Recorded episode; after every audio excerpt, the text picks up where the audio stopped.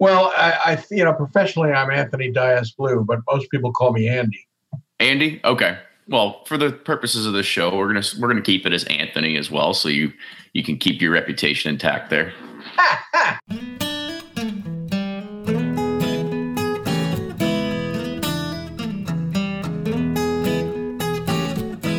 Hey everyone, we're back again with a great new episode this week, but as usual, we have some news to go through first. There's a big congratulations in order to Blake Ryber of Burburner, who the twins have finally arrived. So we're going to see Blake here probably in a few months, but he deserves a much needed rest while he goes and takes care of the new twins. So congratulations, buddy. We're looking forward to talking to you again soon. Another thing is that we've been talking about it now for uh, two episodes, but we're going to talk about it again to keep it in front of your face. But just to know that the bands that are going to be at Bourbon and Beyond are going to be announced on Monday, April sixteenth. So make sure you go to bourbon and beyond dot com and you go and you see what bands are going to be there. You might even see our logo on there too. Who knows? We'll see what happens. Patreon shipments have actually gone out this week. Hooray, we finally got caught up. We've also done our giveaways, uh, which you might have seen that we did for the months of uh, February and March, and they consisted of tumblers, glassware, uh, actually a bottle of Johnny Drum, and everyone's favorite blind samples. So make sure that if you want to support this show, you want to be a part of these monthly giveaways, go to patreon dot com, help support this show. We've got new stuff. We've got bottle totes, patches, t-shirts. And just to give you a quick background, this podcast actually almost ended at the end of twenty seventeen because I didn't really know what it was going to come of it. Um, you know, if it really wasn't for a lot of the people that were giving a lot of the great comments that were coming through Patreon, as well as uh, everybody's donations that were coming through there. That's really what helped the motivation keep going. Uh, you know, Patreon is a great way to help support the show while it's going, because as you can tell, we don't have any sponsors right now, right? So right now, while we're still searching for sponsors, this is something that helps keep the podcast going. So I want to say thank you everyone that has stuck with us, and you're going to have opportunity to get all this new stuff uh, really, really, really soon as well. Today's show, we get an inside look at the San Francisco Spirits Competition, which is actually taking place this weekend. So when the best bourbon is announced on Sunday, you're going to know everything that went into the judging, and we dispel a lot of the myths that I even thought were a part of the San Francisco Spirits Competition as well. So Anthony Dias Blue does a good job of dispelling some of those and really giving a lot of transparency to this.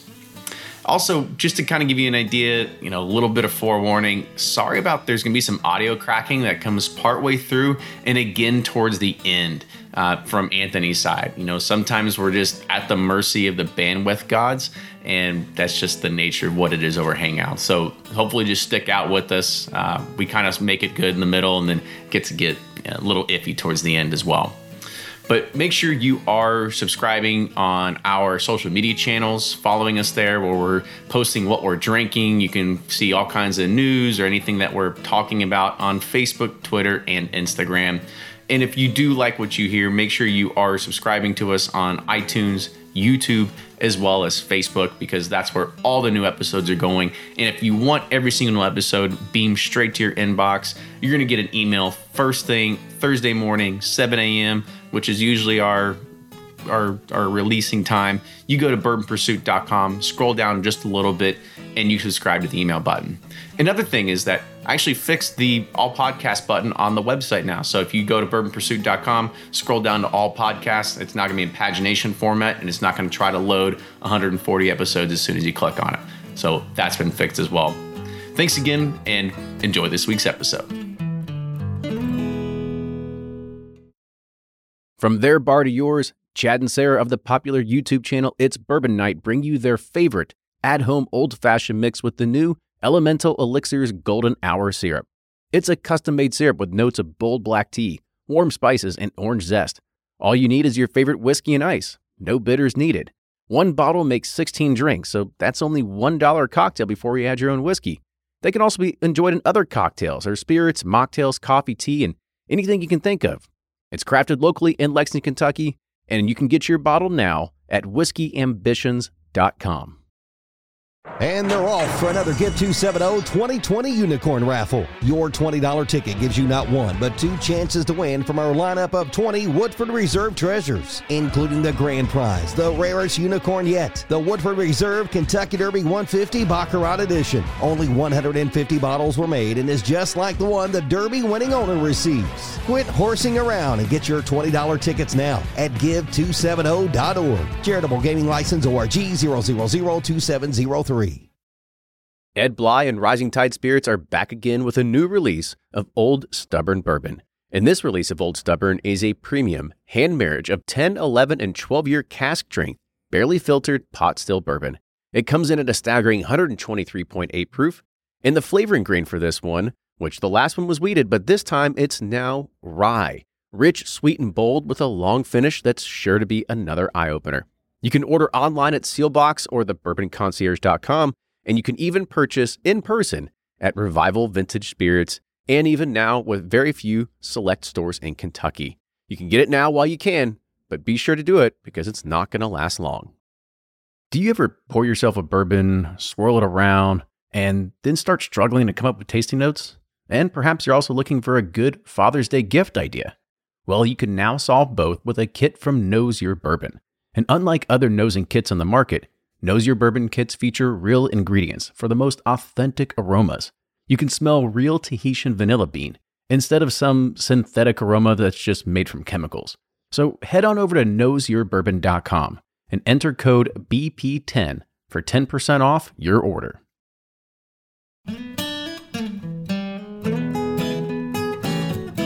Welcome back to the episode of the Bourbon Pursuit Podcast, the official podcast of bourbon.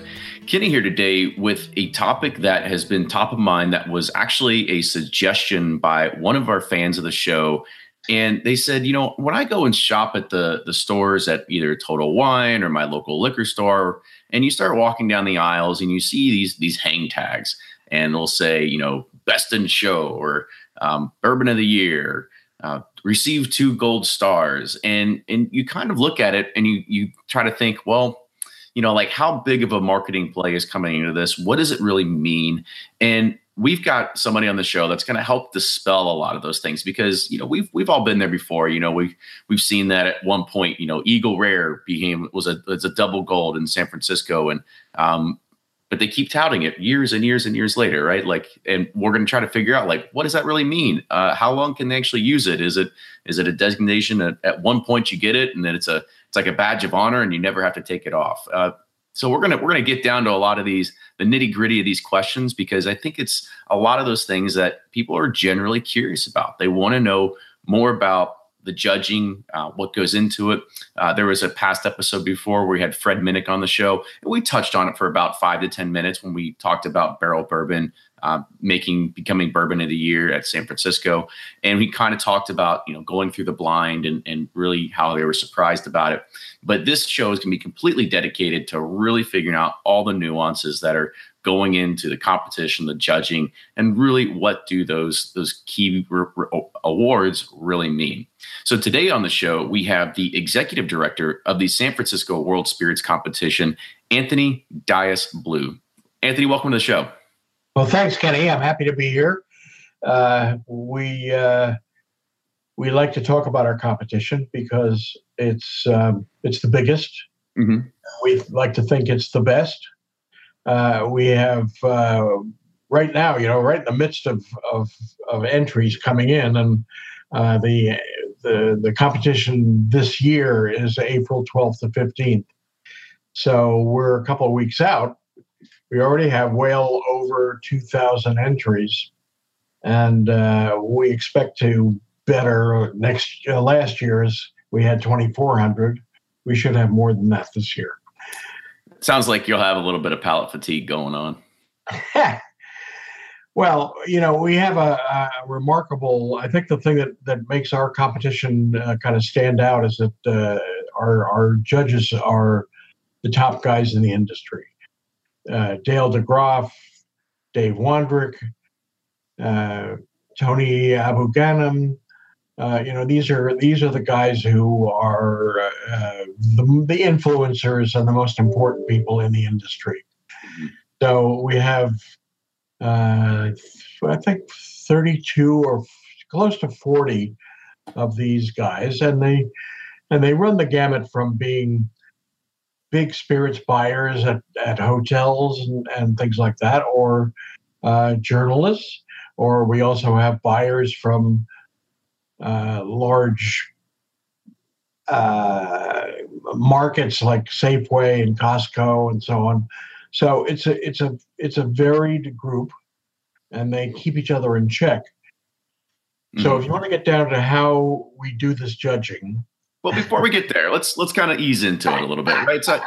I got a, I got a few more questions to, to kind of preface that with. You know, first off, um, you know, talk a little bit about the competition in itself, like the how many different categories are there? Oh, are all right. the tastings done blind? Like, kind of kind of give an idea of what what this what this all looks like. Uh, I think there are over seventy categories, and uh, they grow every year. I mean, all of a sudden we have something called barrel-aged gin, you know, and so we have to add a category for that. Um, it's it's remarkable, uh, and and it's also lots of fun, but it's it's it's hard work for these guys and girls. We have a lot of a lot of female judges. Uh, which is a great thing. And uh, the idea is the products are presented blind. Now, what that means is that the not only do they not know what they're tasting uh, in terms of brand or uh, the other nuances that might be involved, uh, but the spirits are brought out on on carts, kind of like a a, a dim sum restaurant. I'll take one of those, little one yeah, of these. Right. No, but they come out and they're in uh, they're in glassware already. Uh, nobody sees a label. Nobody sees a bottle. Nobody comes out with the bottle wrapped in. Which I've been to competitions before where they come out with the bottle wrapped in foil or in a paper bag, and you can kind of get an idea of the shape of the bottle and the rest of that. We we don't do that. This is uh, for every panel, and there are something like sixteen or eighteen panels, depending on how many entries we get.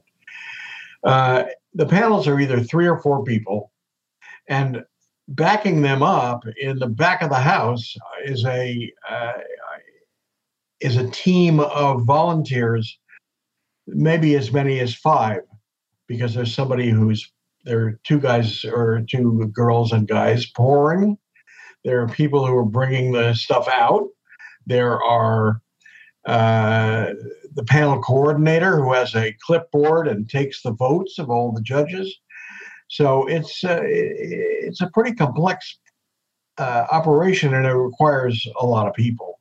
I say that every panel, including the judges, is is close to ten people. Mm-hmm. I mean, it's, that's quite a lot. I mean, and, and you know, we, we already talked a little bit about, actually, I want to talk about the judges a little bit, right? So uh, okay. you, you had mentioned you get them from just different places. You get them from distributors, you get them from maybe stores, maybe they're authors. Like, is there a certain criteria that you hold accountable for somebody to be chosen as a judge for the spirits competition? Well, I think that they have to uh, have demonstrated Uh, expertise, and uh, there are a lot of people who want to come in and taste spirits, obviously, but uh, these people are professionals who make their livelihood uh, being critical of the spirits that come in front of them. Mm-hmm. I'm trying to figure out what what kind of do, how how much more do I have to church up my resume so you can select me for next year, right? Well, no, I'm just kidding. It's probably better if you've judged at other competitions. If there are uh, there are smaller competitions where people kind of hone their their tasting abilities. I mean, I, I've had.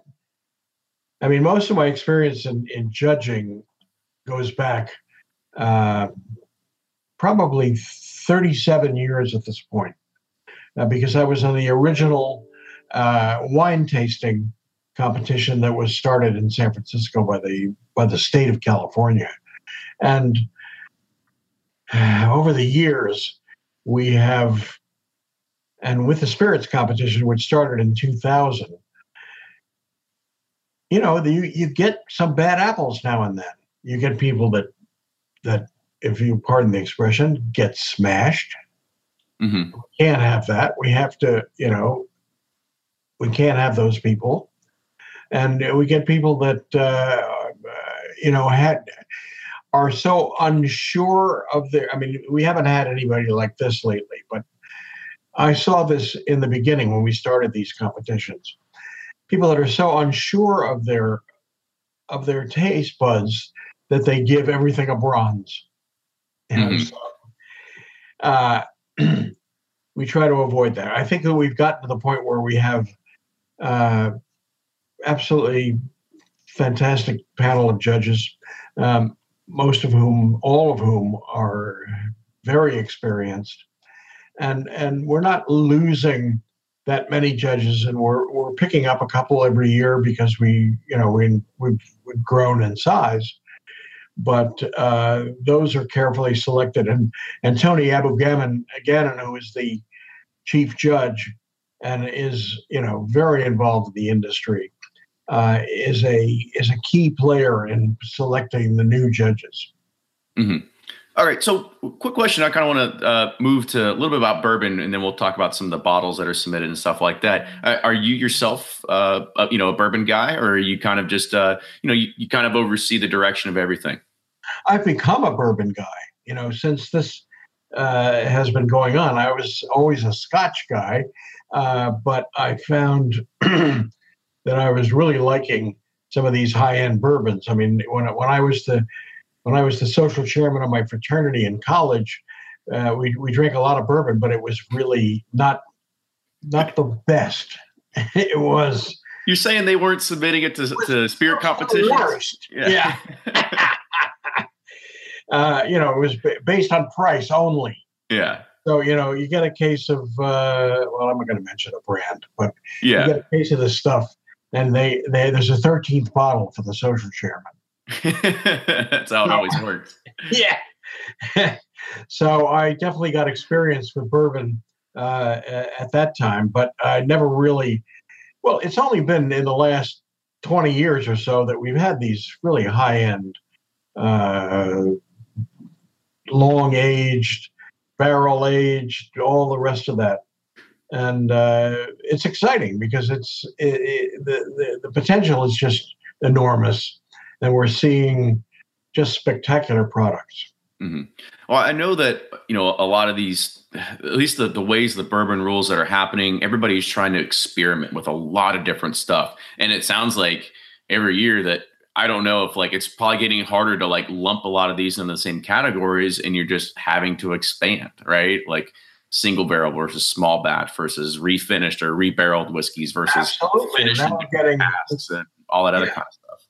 We're getting bourbons that are aged in, in sherry vats and sherry butts, and we're getting bourbon that's aged in in uh, Cabernet Sauvignon uh, barrels from Napa and that kind of thing. So it's it's it's it's exciting. I mean, especially with the the craft the craft movement uh, exploding.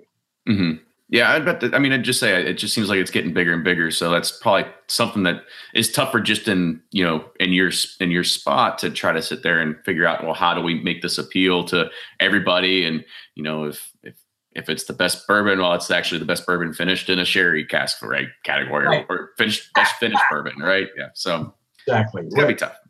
It is. I mean, and, and I think bourbon is one of the most. Uh, exciting uh, categories. There's there are others that are less.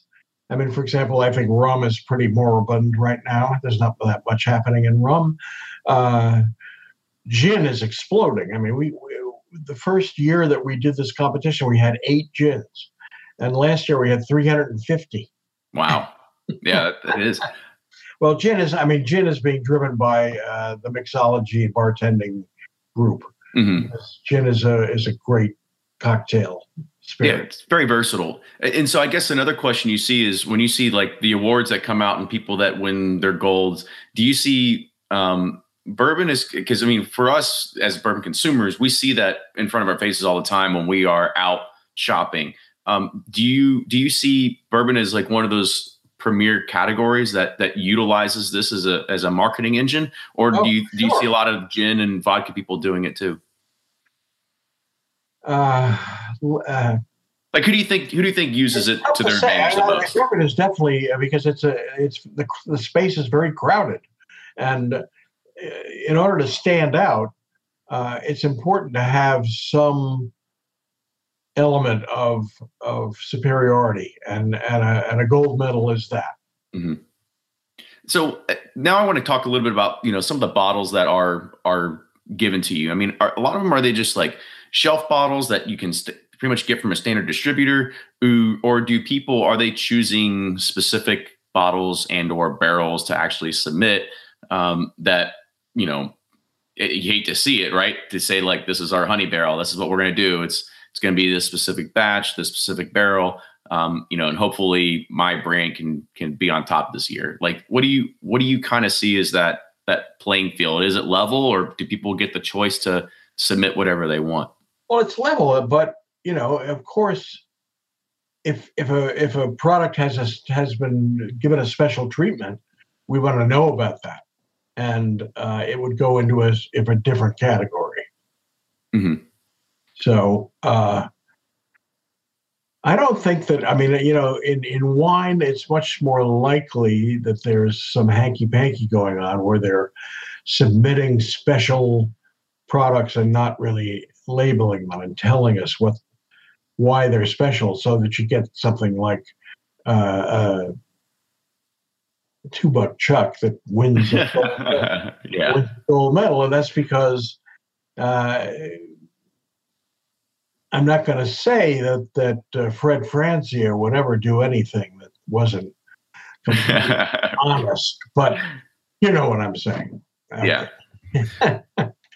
So the other kind of thing is you look at, um, you know, do you do you see this as a space where it's a lot of the, as you mentioned earlier, a lot of the craft, the explosion of these smaller people that are trying to put themselves on the map, and you don't see things like Jack Daniels or anything like that that's, you know, number one bourbon in the world, number one whiskey in the world, or um, Evan Williams, um, or, you know, some of these are Jim Beam White Label, like a lot of these that are the, the top selling bourbons in the world, like they're probably not submitting, if I had to guess, right? Well, I think Jim Beam does, but uh, no. Um, and I've, I've had the, the distillers from Jack Daniels here in my office, and they, you know, what, you know, let's face it, they're the biggest selling whiskey in the world. Why would they submit and allow themselves to, for somebody to say, oh yeah, that's a silver. Mm-hmm. Yeah. Uh, Cause they know, they probably know that's how it would be, but you know, like, yeah, you're not going to sit there and take something that's working and take you know, it away. It's a lot better product than, uh, it's a very good product. I mean, let's face it, but, but anyway, uh, it, it, it's no, it doesn't help them. Mm-hmm. I mean, if they're if they if they got no medal, it would nobody would know that they'd enter, entered. But why would they enter? I mean, there's really no. I mean, uh, I'd love to have them enter, and and we get in the Scotch category, we get Johnny Walker, the, all those all the iterations of Johnny Walker, so on. But you know, it's uh, and we get the Glenlivet and uh, and, and so on, but. You know, we have a third competition. We've got the we've got the spirits competition now. We've got the wine competition coming up in, at the end of June, but we also have a competition in New York, and uh, I like to uh, to kind of. We've had this competition for a number of years, but I had a partner, and, and I just uh, bought him out. So now we are uh, we have a competition in New York. And I would love to see that be the competition where the little guys can go and compete uh, among themselves without having Jo- Johnny Walker hanging over their head, or, you know, Eagle Rare hanging over their head. It's uh, it's it's a nice competition. It runs at the end of August. We've had about a you know eight hundred to a thousand entries, and uh, so it's much smaller than the others. And uh, I want to build it as uh, as the place where the little guys can go and not have to fear that they're going to be run over by a truck. Right. And plus, you're you're expanding your footprint, right? You're on you're on both sides of the country at that point, right? Exactly, so that's awesome. Exactly. So I want to talk a little bit about the the categories of the metals, right? You you've mentioned bronze, silver, and gold. Like, talk about how those medals are awarded. Um, you know, what does that mean when you see a gold or a double gold? Like, is there a triple gold? Like, explain explain what these categories are and how you get to them. Okay, uh, I go back to the the actual uh, functionality of the of the competition. What happens is the They get about, they get twelve, fourteen maybe at a time. We try not to get any much bigger than that as a flight. And they may be doing four, four or five flights, but uh, twelve glasses come out for each, for each judge. So there's, the card has a line of twelve, twelve, and twelve for the three judges, or an extra line for the fourth judge. And uh, the spirits are put out in front of them. They're they're labeled A, B, A, B, C, whatever, all the way through, uh, usually N, something like that. And then the judges take fifteen minutes, no, maybe more like a half an hour to forty-five minutes to taste the, they write their own notes. And when they're finished, the panel coordinator comes out with their, with a clipboard and polls them. So the first judge might say, for wine, for uh, spirit A, bourbon A, silver. The next guy says, gold. The third guy says, gold. Okay, at that point, with two golds and a silver, it gets a gold medal, a regular gold medal. But then the other two guys, and they're allowed to do this, will say to the first guy, well, whoa, what do you think? Could you actually come up to a gold on this one? And the first guy will either say no or yes. If he says yes, it'll get it gets a double gold because all three judges have voted gold. Uh, that's, that's how it works. And it's not that easy to get a double gold. It's really tough. So that's good. We know about double gold. Is there any other, um, any other ways that, you know, something fits in besides those, I guess, four, four different levels of, of, of what they are, right? So bronze, silver, gold, double gold. Yes. Uh, the, the, the judge, the judging takes place over two days, actually three. I mean, a little bit on Thursday, all day Friday, all day Saturday, Sunday morning. We have the sweepstakes. We have every judge in the room, and the top, the top bourbons in each category are brought forth, and uh, they are judged against each other, so that we have we end up with the best bourbon over all categories. So what you have is you'll have the double gold winners from every every single bourbon category vying for this position and and being judged against each other, and it's it's exciting. It's really fun. I mean, Fred Minnick, you know, he's he's talks about this all the time, and he writes about it. Uh, he's one of our top judges, and uh, and I'm sure you've had, you've had him on your show a number of times. Uh, He, uh, all, everybody sits around at tables and they vote. It's a, it's by, uh, by. They have the, they have the spirits in front of them. I mean, sometimes they have sixty spirits in front of them, and we take them category by category: vodkas, gins, uh, aquavit. You know, right up the line until we get to bourbon, and there'll be maybe six or eight bourbons for them to taste. So everybody tastes all of them, and they vote for the best bourbon. So it's uh, it's it's very democratic. You have a lot of brilliant tasters judging these spirits, and many times uh, the vote is is pretty unanimous or certainly lopsided in, in certain directions.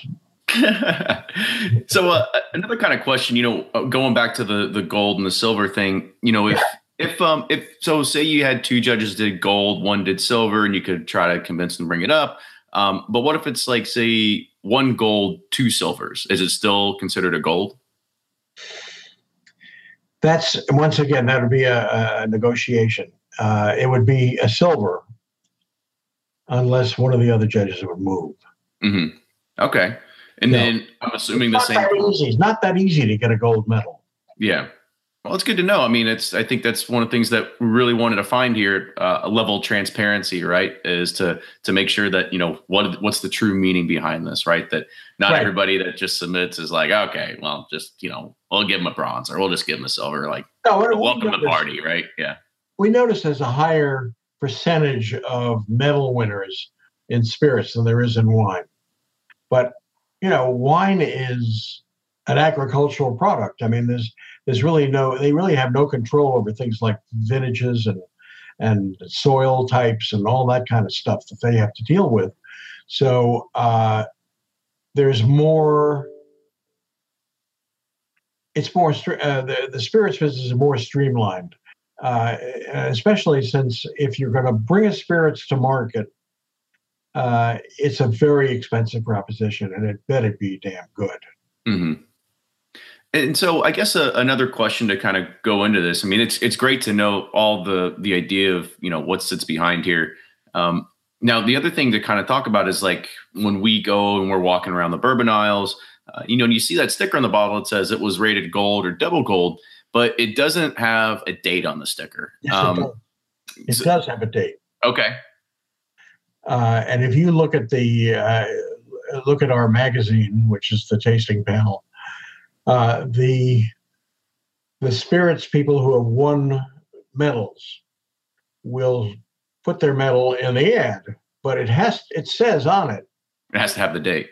two thousand seventeen, two thousand sixteen. I mean, there are guys who won in two thousand eleven that are still advertising it. We have no control over that, mm-hmm. but. You know, the, the date is definitely on it. Now, is it part of that stipulation that they have to always say the date um, when they are putting in sort of uh, advertising or marketing campaign or material just well, to make it, sure that, yeah.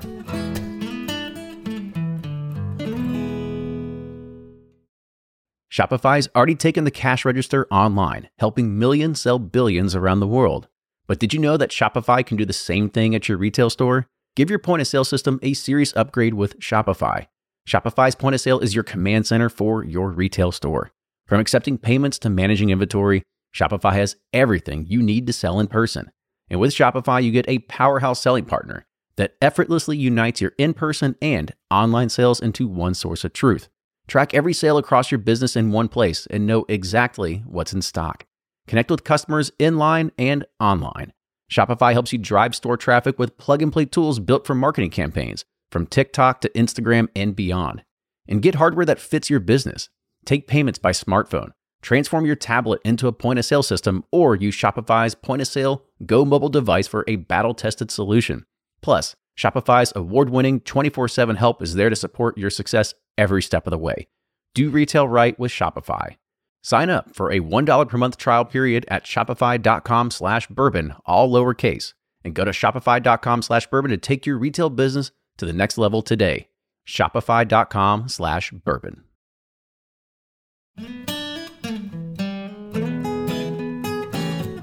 Now, is it part of that stipulation that they have to always say the date um, when they are putting in sort of uh, advertising or marketing campaign or material just well, to make if, sure that, yeah.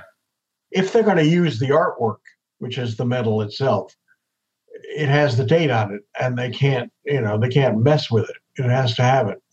Mm-hmm. Okay. That's good to know. So it doesn't necessarily mean that, you know, I guess if, if Eagle Rare was uh double gold back in two thousand eleven, I mean, assuming that that two thousand eleven double gold is maybe for that year. I mean, can somebody that is creating a, a an Eagle Rare that's being released in twenty eighteen and still say it's a, a double gold medal winner? Like, is it a forever kind of designation that spirit it depends, gets? It depends on their level of honesty. Mm-hmm. I think, I think that uh, if they got a different product, then it needs to have a, uh, it needs to be adjudicated once again.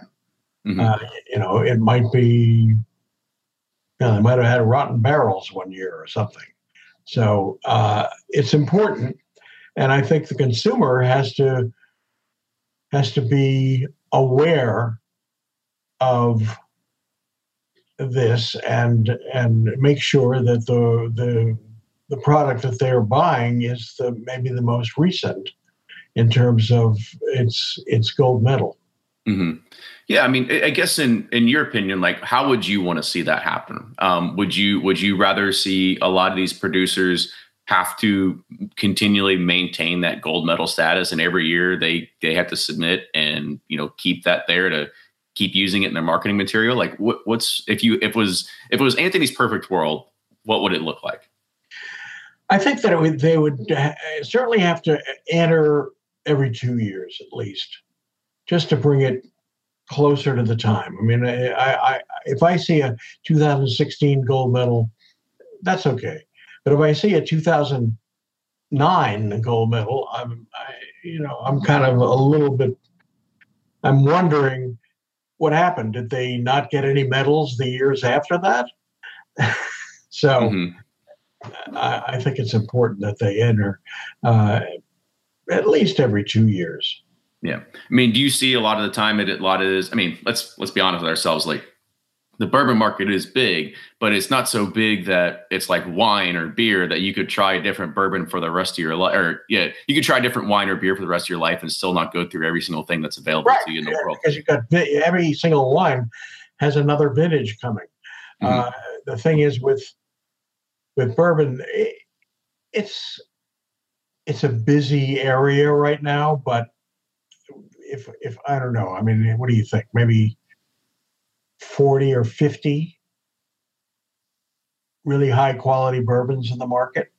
Something like that. Something. I mean, I'd, I'd say I'd, that's probably a fair assessment, right? I mean, there's a lot of stuff that's entering, but, you know, you're not going to have the high quality that's going to get to mass market here for a few more years, right? It still has to age in the wood a little bit more. It's got to yeah. get, you know, as, as Fred Johnson always said, you know, uh, Mother Nature and Father Time still has to do its work. That's uh, right. Yeah. And so, I mean, are you, but you know, when I, I was kind of leading in with that is like, do you, do you see a lot of the same, quote unquote, same, maybe different vintages? You know, these bourbon whiskey products are being entered every year and judged independently by different judges. Uh, there's always new stuff, and it's, there's always new judges. Uh, we try to mix it up as far as what judging panels get, you know, certain categories of bourbon and so on. Uh, it's like a new competition every year. I mean, it's like starting from scratch every year.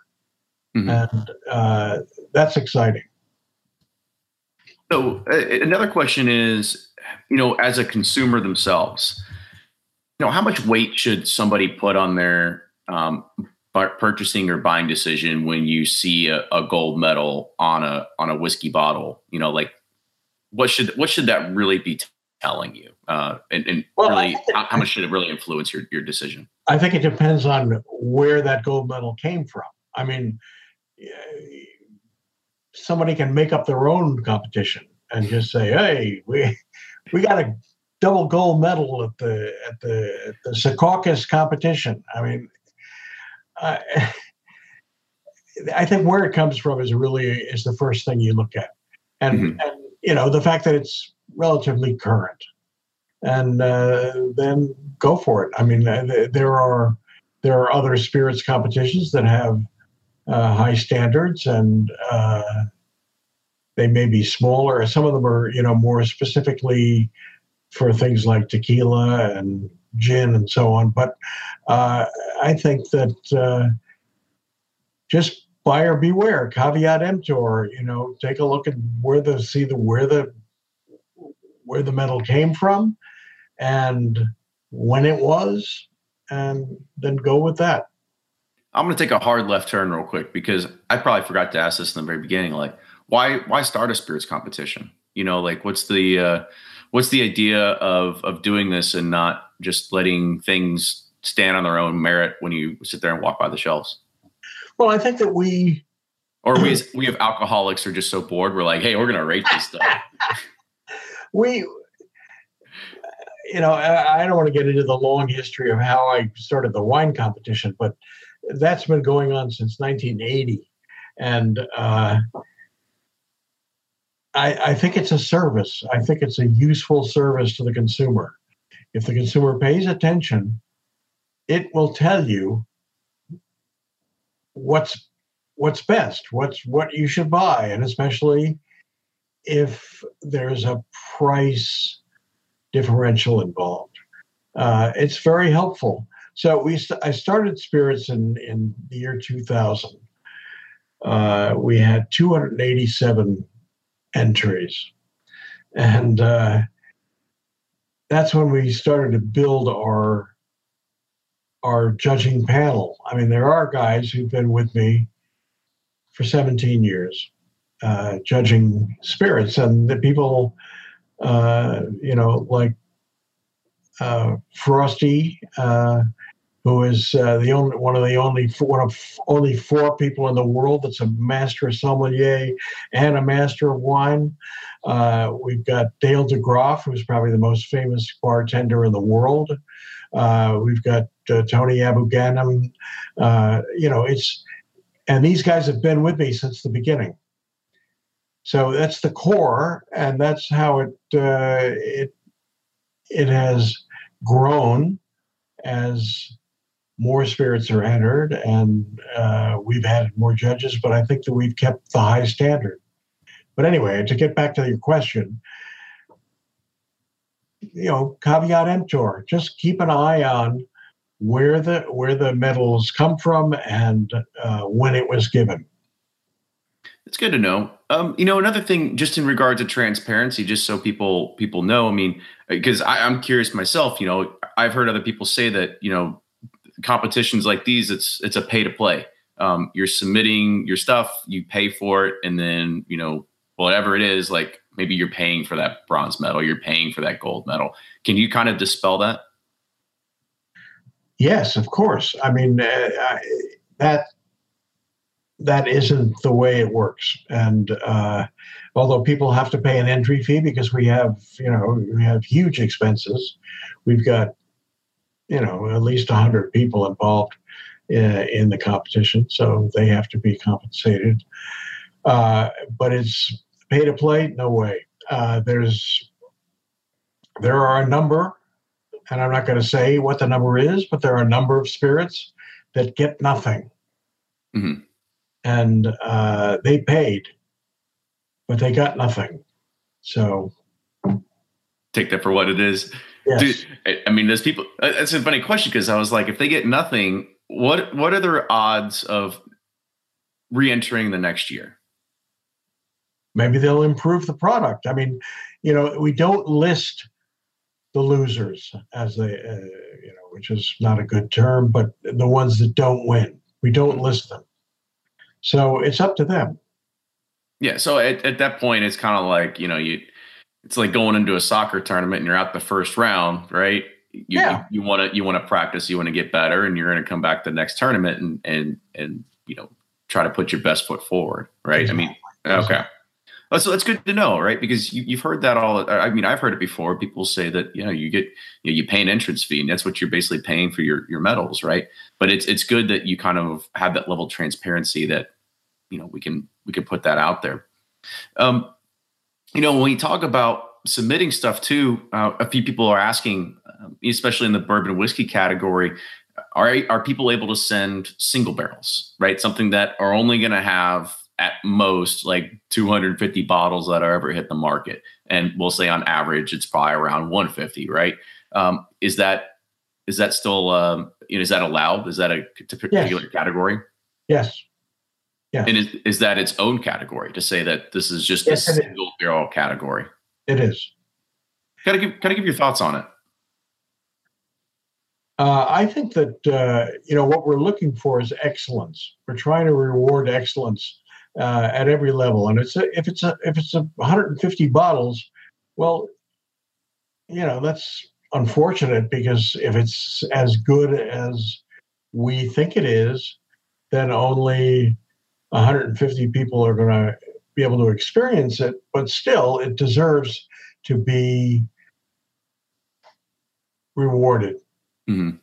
Yeah, because I mean, sometimes it, I don't know. I mean, for me, maybe it seems like a little bit difficult to to award something that is, it's so narrow and it's only going to hit just a small segment of the market, right? So it, it's, it's probably good. A little tough to do. No question. Mm-hmm. And are the awards, are they relative every year? Like, are you guaranteed anything um, for a particularly bad year? Or is it, as you mentioned, like sometimes there's just nothing? Um, you know, it, there's, it's just every year there's, you're kind of like rolling the dice. Yeah, but it's with spirits, it's a lot less uh, mercurial than than wine, because if you, you go through a bad vintage, uh, you know, all of the wines will be affected by it. Uh, it, from certain areas and so on. But um, as far as spirits are concerned, it's, um, you know, it, it, it, but, but it, things change. There are a lot of variables involved. There's, you know, different judges. There's, uh, we move the spirits around from panel to panel. They, there's, certain judges don't taste the same things every year. So uh, it's, uh, it's, as they say, a crapshoot.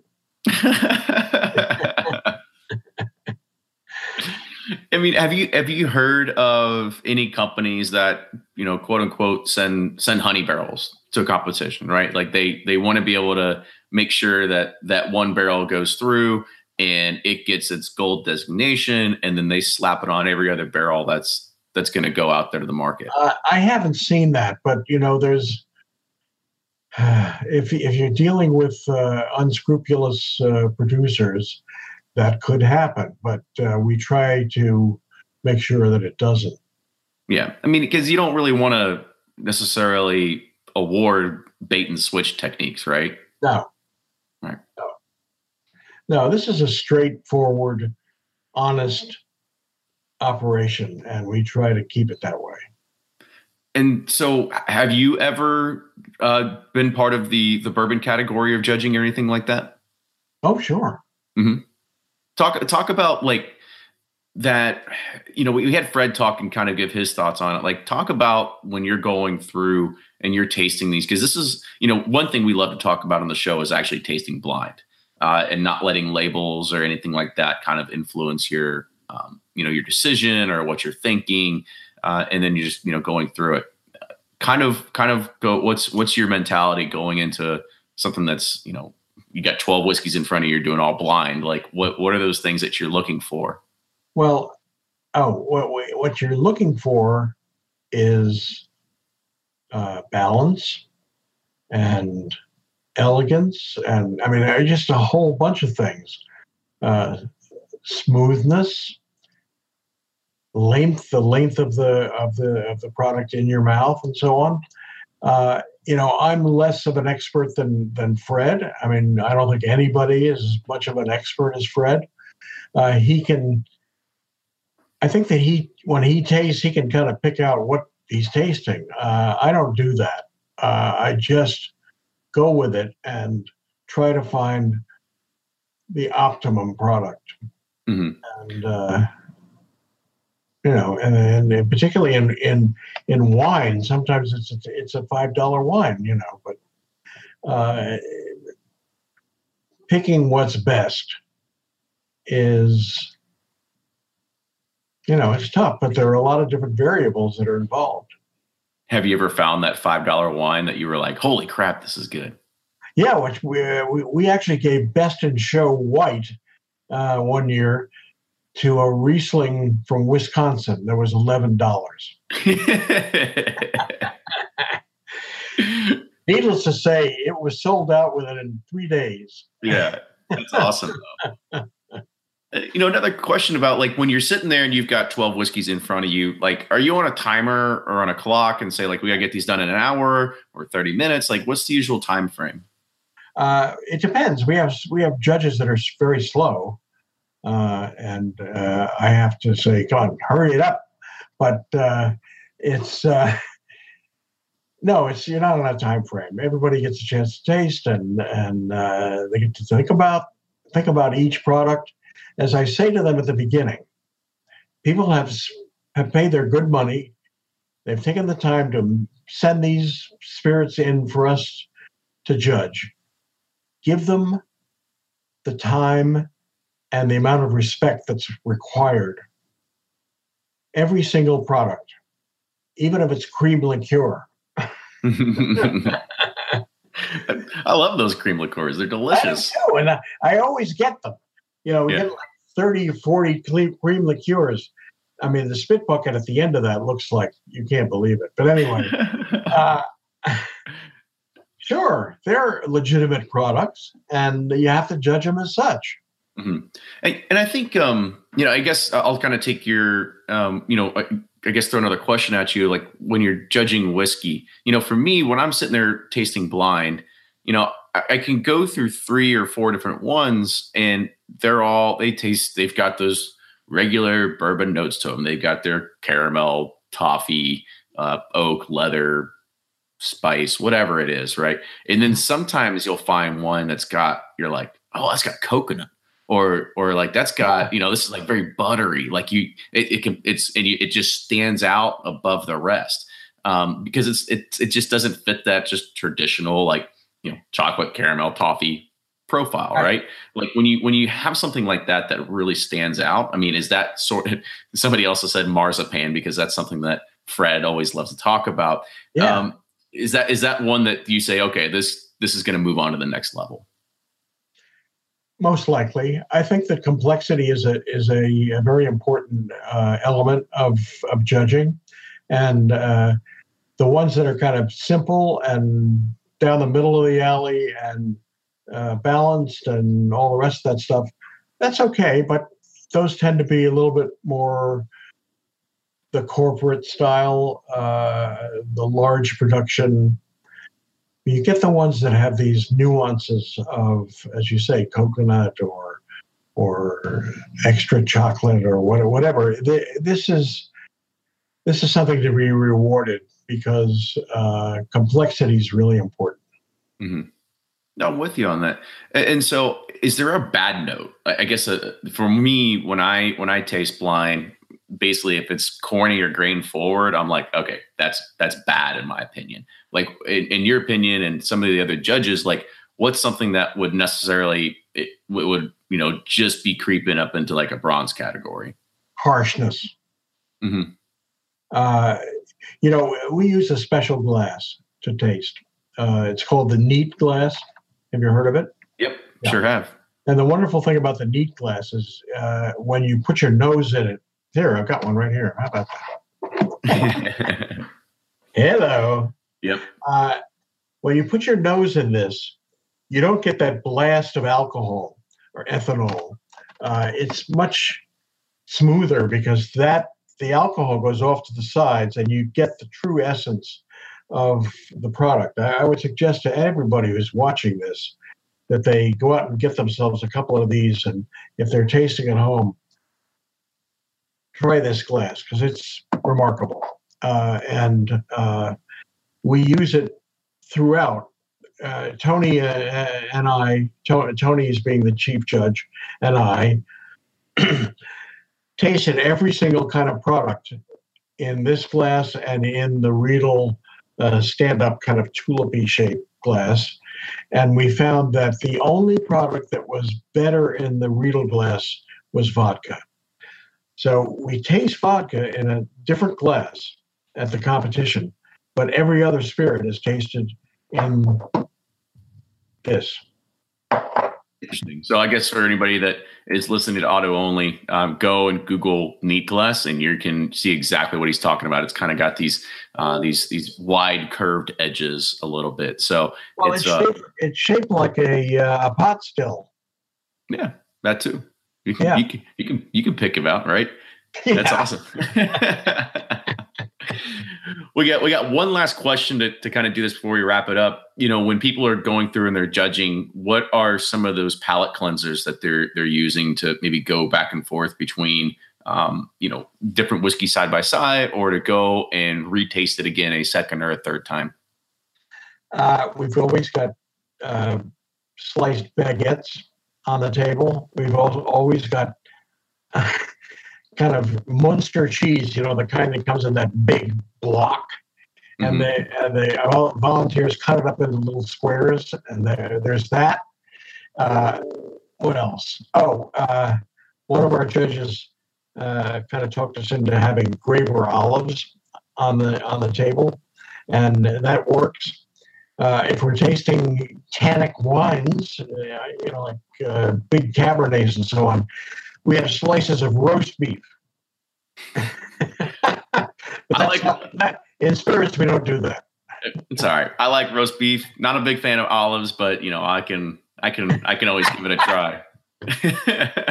So, you know, Anthony, I want to say thank you again for for coming on the show today. You know, it was uh, it was a pleasure to really, as I said earlier, kind of get the transparency of what we're seeing through the spirits competition. Really uh, dispelling some myths, giving a better overview of what goes into all this as well, because I think some people just don't they, they they either don't take it at face value, or they do take it at face value and they don't know, really know what it means. And so this was a, a, a great part of just educating people about, you know, more about the competition uh, and understanding, you know, how medals are awarded. And, and at the end of the day, what can people do with those medals? So it was it was great to do that. Um, you know, if you've got anything to kind of wrap up about how people can learn more about the, the competition, you know, what, what's the website, everything like that. Okay, great. If they want to uh, kind of look at the, the the winners from last year, they're they're listed on there, and uh, it's uh, S F Spirits Comp. Awesome. S P I R I T S C O M P dot com, and uh, it's all there. It's uh, there are profiles of every judge. There are. The list of winners from last year, probably from the year before and the year before that. Uh, it's uh, it's pretty comprehensive. I mean, we're always working on it. We're always trying to improve it. But right now, it's uh, it's pretty user friendly, and it's it's pretty thorough. Good deal. Well, Anthony, thank you so much. Uh, make sure you go and you check out the website. Uh, the competition will be happening, as he said, in April. Um, so make sure you're, yeah, I'm, I'm sure that it doesn't really matter once the, the bourbon winner of the Spirits Award is announced, that everybody's going to find out about it and it's all gonna be cleared off the shelves. It's just usually what happens. So, yes, it is. So make sure you go and you pay attention to that. Make sure you're following us on Twitter, Facebook, and Instagram at Bourbon Pursuit. If you like what you hear, make sure you support the show, patreon dot com, P A T R E O N Dot com slash Bourbon Pursuit. If you want all new episodes beamed straight to your inbox, go to bourbon pursuit dot com. You know, check out San Francisco Spirits, then also check out Bourbon Pursuit. Sign up for the email list so you can get those beamed straight to your inbox. We always like hearing from our fans. Uh, if you've got any more show suggestions, exactly what this one was, uh, people you want to hear from, make sure you send us an email. It's the duo, T H E D U O at bourbon pursuit dot com. And with that, we will see everybody next week.